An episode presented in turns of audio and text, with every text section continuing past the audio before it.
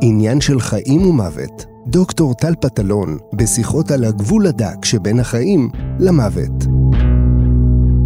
ברוכים הבאים לעוד פרק, סיום סיומת של אה, עניין של חיים ומוות, שבו אנחנו נדון על הקו הקטן, שהוא כמו כל קו, רצף של נקודות, שמרכיבות קו אחד ישר, בין יום ההולדת הראשון ליום ההולדת האחרון. וכשאנחנו מדברים על רצף של נקודות, אנחנו מדברים על חלקים בקו שהם עבר, חלקים שהם הווה וחלקים שהם עתיד. כל עוד אנחנו פה. כשתינוק נולד, הוא בוכה וכולם שמחים. כשאדם עוזב את העולם, הוא עוזב וכולם בוכים. יש כאלה נדירים שעוזבים עם חיוך. יש שלושה פחדים שמלווים את האדם בסוף החיים. אחד זה הפחד מכאב, שטבוע בכולנו כל הזמן, שזה הכאב הפיזי, שיש לנו היום הרבה מאוד יכולות להקל עליו. ואנחנו צריכים להשתמש בהם כמיטב יכולתנו, וכל הטיפול הפליאטיבי צריך לקבל בארץ דחיפה מאוד מאוד משמעותית. אה, ואנחנו צריכים לדעת, כולנו, כל מי שמאזין צריך לדעת שיש את חוק החולה הנוטה למות, ושאנחנו יכולים היום לבחור את איך ייראה השלב האחרון של חיינו. אנחנו כולנו חיים כאילו לנו זה לא יקרה. זה הטבע הבסיסי של האדם, כל אחד מאמין שלו זה לא יקרה. כולנו יודעים שאם יש דבר אחד בטוח, ברור, ודאי, שיקרה, זה המוות. כולנו בעוד מאה שנה מהיום לא נהיה פה, בוודאות. רובנו אפילו פחות. עם זאת, עדיין כולנו חיים כאילו לי זה לא יקרה.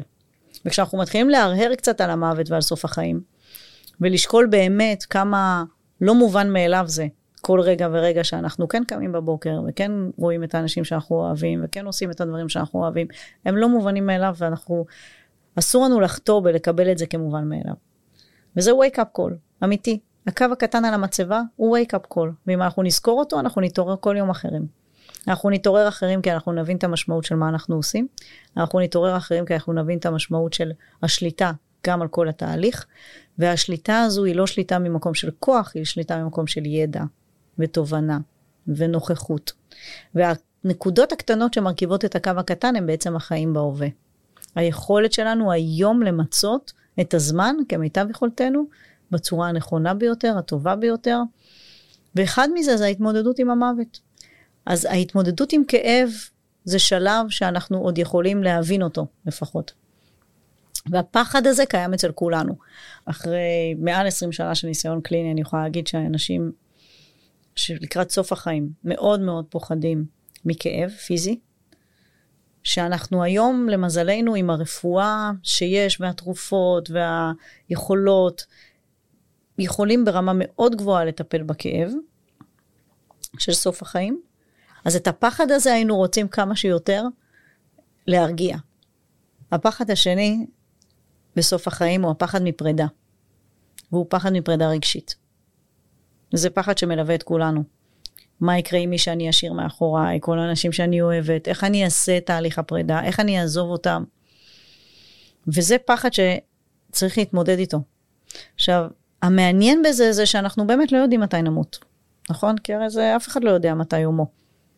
אנחנו חיים, כאילו שזה לעולם לא יגיע, אבל אנחנו בו זמנית גם יודעים שהחיים הם מאוד פריג'ילים. אנחנו רואים את כל מה שקורה בעולם. אתה קם בבוקר, אתה לא יודע אם אתה חוזר. וזה שאתה לא יודע אם אתה חוזר, זה משהו שאנחנו כל הזמן מדחיקים. במקום להתמודד איתו, אנחנו מדחיקים אותו. ואם היינו מתמודדים איתו, אז היינו מייצרים יחסים הרבה יותר עמוקים, והיינו אומרים את מה שאנחנו רוצים להגיד בזמן אמת, בצורה הרבה יותר אה, ברורה ואמיתית וכנה וישירה ואוהבת, כי היינו מתייחסים אל הזמן כמשהו מאוד יקר ערך. ויש משהו בזמן שהוא מאוד יקר ערך. זמן לא נועד לבזבוז, וזמן מבוזבז זה פשוט טבע, זה מטבע לשון שמשתמשים בו, אבל הוא מאוד uh, מתאים לתקופה, אבל נוגד את המהות של חיינו. לפחות של מי שרוצה לחיות חיים של משמעות. כי אין זמן מבוזבז. זמן יש לו משמעות, והמשמעות הזאת היא אדירה, ואנחנו צריכים לעשות כמיטב יכולתנו למצות אותו. והיכולת להתמודד עם פרידה רגשית דורשת תרגול, דורשת הבנה, דורשת הסתכלות, אה, דורשת תשומת לב, והרבה מאוד עבודה. ואנחנו צריכים לעבוד. לעבוד קשה, אם אנחנו רוצים לשפר את איכות חיינו. אם אנחנו רוצים שהקו הקטן שלנו יהיה קו קטן עם משמעות, קו קטן שיש בו עומק, כף קטן שמורכב מרצף של נקודות שהן בעלות ערך, רצף של נקודות של שמחה, רצף של נקודות של משמעות פנימית, רצף של נקודות של סיפוק. אנחנו צריכים לייצר אותם. הם לא יבואו מעצמן. והפחד השלישי בסוף החיים, והכי פחות מדובר, זה הפחד מהלא נודע. אף אחד לא מדבר על זה. זה אחד הפחדים הכי עמוקים שורשיים שיש לנו, ואחד הדברים שהכי קשה לגעת בהם, כי אנחנו לגמרי לא מסתכלים לכיוון הזה. מה יהיה כשאני לא אהיה?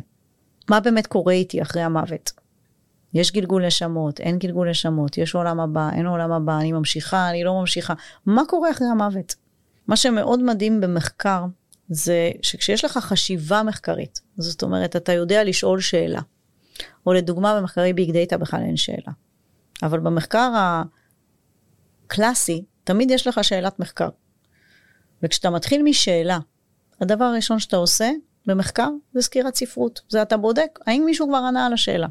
דבר שהרבה פעמים היום אנחנו שוכחים לעשות, אנשים שואלים שאלות ופשוט עונים. לא בודקים.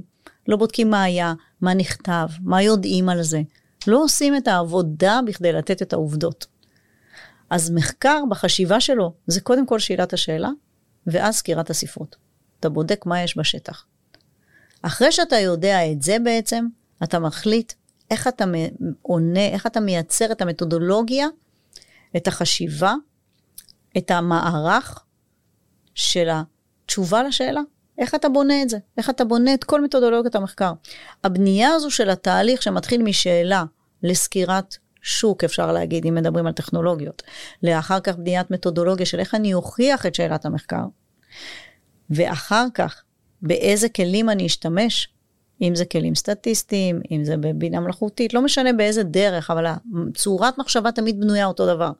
השאלה, הסקירה, המתודולוגיה, המסקנות, ואז האפס, אחרי שיש לך כבר ה discussion, שאתה בתוך ה discussion דן בתוצאות המחקר, מחקר תמיד נעשה בצוות, גם כן סופר מעניין. מחקר אף פעם, או בוא נגיד אין, אין שום דבר אף פעם, כאילו כל כלל יש יוצא מן הכלל, אבל ככלל לא נעשה לבד. אנשים לא עושים מחקר אחד בודד, בן אדם אחד לבד. הם תמיד עושים אותם בצוותים. והצוותים האלה הם מולטי דיסציפלינריים. יש לך מי שכותב, יש לך מישהו, אם זה בתחום הרפואה, אז יש לך קלינאי, ויש לך אפידמיולוג, ויש לך סטטיסטיקאי, ויש לך אה, בן אדם שעושה הגה אחר כך. זאת אומרת, יש לך הרבה מאוד אנשים שעובדים בצוות. וזה משהו מאוד מאוד יפה במחקר. זאת אומרת, אם היינו יכולים לקחת את החשיבה המחקרית ולהפוך אותה לאפליקבילית בחיים בכלל, בהרבה מאוד תחומים, ולהיצמד לפלואו הזה, המאוד מאוד מובנה של שאלה, אחר כך סקירה, לגרות מה יש בעולם באמת, אחר כך לבנות את המתודולוגיה, אחר כך לבנות את ה... לקבל את התוצאות, לערוך את המחקר, לקבל את התוצאות, ולהוציא מזה ולזכך את הדיסקשן, את הדיון, ואז להביא את זה לתקציר, כשהתקציר זה בעצם הזיכוך של כל העבודה שעשית. זה היכולת לקחת את כל המידע הזה ולספר אותו בצורה מאוד קצרה של 30 שניות בערך, או ב-X מילים. שזה מספר יחסית מאוד קטן של מילים.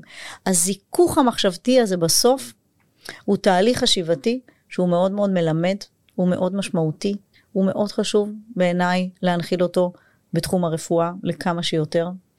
אה, אנשים ובכלל מחקר לא רק בתחום הרפואה אבל אנחנו כרגע עוסקים בתחום הרפואה אז מבחינתי זה הכי קרוב לליבי ואני חושבת שאנחנו מעט אה, זונחים את השיטת חשיבה של המחקר הרבה פעמים.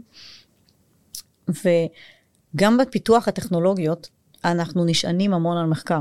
אז היום חדשנות היא מילה שיש בה הרבה באז, אבל בעצם רוב החדשנות נסמך על מחקר. זה research and development, ה-research שם הוא נישה מאוד מאוד מאוד חזקה ובסיסית. החדשנות מתווספת. וה-research, היכולת הזאת to research, דורש את הערנות הזאת, את הסק... זה, זה ערנות וסקרנות ויצירתיות ופתיחה של ה mind. עכשיו, כשאתה מסתכל על העולם כאילו בגדול, ואתה רואה שהמיקרו-קוסמוס, כל מי שמתעסק ב science ורואה את האלקטרון והפרוטון והנויטרון והאטום וכל היחידות של המיקרו-קוסמוס, ואז אתה רואה את העולם ואת הגלקסיות ואת האין סוף גלקסיות האחרות, ואתה אומר דמיון כל כך מושלם בין המיקרו-קוסמוס למקרו-קוסמוס, שבהסתכלות מאוד רחבה, אתה מבין שאין פה שום דבר מקרי. הסתכלות כזאת מעוררת איזושהי יראה, איזשהו... פותח את ה mind, מאפשר לך לפרוץ את גבולות המחשבה המאוד מאוד מצומצמת של היום-יום. והיכולת הזו לדבר על המוות ועל סוף החיים, ולהתמודד עם השאלות האלה היום, היום, כל אחד באיזה גיל שהוא מהמאזינים ששומעים את הפרק סיום סיומת הזה, היכולת להתמודד עם השאלות האלה, רק לשאול אותם, אפילו אם אנחנו לא יודעים את התשובות, אבל עצם זה שאנחנו מעלים אותם, נותן לנו מרחב מחיה הרבה יותר גדול. נותן לנו את הסקרנות הזאת לברר מה עוד יש שם, מה עוד אני צריכה לעשות, מה עוד אני צריכה לעשות היום שלא כדאי לי לדחות למחר. את מי עוד אני אוהבת ולא אמרתי. ולא כקלישאה, אלא כמקום פנימי אמיתי של נקודה על הרצף של הקו הזה בחיים שלי, מהיום ההולדת הראשון ליום האחרון. הקו הקטן, כמו שהוא רצף של נקודות, שזו תיאוריה אחת, שבין שתי נקודות עובר קו ישר אחד. יש תיאוריה נוספת שאומרת שבין שתי נקודות עוברים אין סוף קווים. שזה בעצם היכולת לבחירה חופשית. זה היכולת שלנו לבחור, לשנות את הקו הקטן הדטרמיניסטי שהתחלנו איתו, בכל רגע נתון, ולהפוך אותו לקו מסוג אחר לגמרי. והאופציה הזאת תמיד קיימת. היא תמיד עניין של בחירה. וכמה אנחנו בוחרים בחיים שלנו את מה אנחנו עושים, איך אנחנו עושים, למה אנחנו עושים את מה שאנחנו עושים. עצם השאלה של למה אני עושה את זה. למה אני קמה בבוקר ובאה למכון המחקר של מכבי? מה אני עושה פה? מה מטרת חיי? הן שאלות מאוד משמעותיות, שהמענה עליהן, התשובה, היכולת, ההסתכלות הפנימית הזו, היא בעצם המצפן שלנו בחיים בכלל. למה ש... לדבר הבא, למימוש הפנימי, וככל שאנחנו יותר ממומשים פנימית, ככל שאנחנו יותר מסופקים, אז אין ספק שגם הסביבה סביבנו אמורה לחוש את זה, חווים אותנו יותר אה, חיוביים.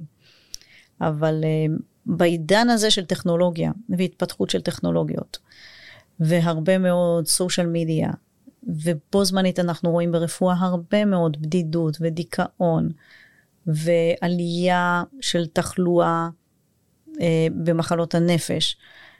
אה, אתה רואה את הדיסוננס הזה, רואים כל הזמן, אני רואה לפחות, הדיסוננס הזה בין טכנולוגיה מאוד מתקדמת לבדידות מאוד גדולה. והלוואי והיינו יודעים לתת מענה לבדידות הפנימית שלנו, לתקשורת, ליחסים, לאמפתיה, להקשבה, למקומות האלו בתוך היחסים של בני אדם, שלטכנולוגיה לעולם לא יהיה תשובה עבורם. לא, הטכנולוגיה לעולם לא תמלא את החלל הזה, ולכן אין לזה תחליף. ושם אנחנו צריכים כחברה בכלל להתמקד, לפתח את הטכנולוגיות למקסימום שלהם. להישען על בינה מלאכותית בכל מה שקשור לידע אובייקטיבית, ולהישען על החמלה האנושית בכל מה שקשור ליחסים. ואת הממשק הזה, יש לנו עוד הרבה דרך ללמוד לעשות. הקו הקטן של חיי מחבר את החיים הפנימיים שלי, את המשפחה שלי, את העבודה המחקרית שלי, את העבודה הקלינית שלי, ובעיקר את השירות שלי. אני מודה על ההזדמנות שהייתה לי ללמוד מכל האנשים שהתייחסו לקו הקטן שלהם בעונה הראשונה. אני יכולה להבטיח לכם שיש עוד הרבה מאוד הפתעות בעונה השנייה. הקו הקטן הוא בעצם רצף של הזדמנויות שמורכב מנקודות קטנות, שכל נקודה היא בעצם עיגול, וכל עיגול הוא אינסופי, אין לו התחלה ואין לו סוף, וזה ההווה. וככל שאנחנו נחיה אותו יותר, נממש את עצמנו יותר, ניתן יותר לאחר, הקו הקטן שלנו יהפוך להיות יותר משמעותי. הקו הקטן נותן לנו כל פעם מחדש איזו הזדמנות להשקיף על החיים שלנו מבחוץ, להסתכל עליהם, ללמוד אותם, לעשות את התיקונים שצריך ולהמשיך הלאה.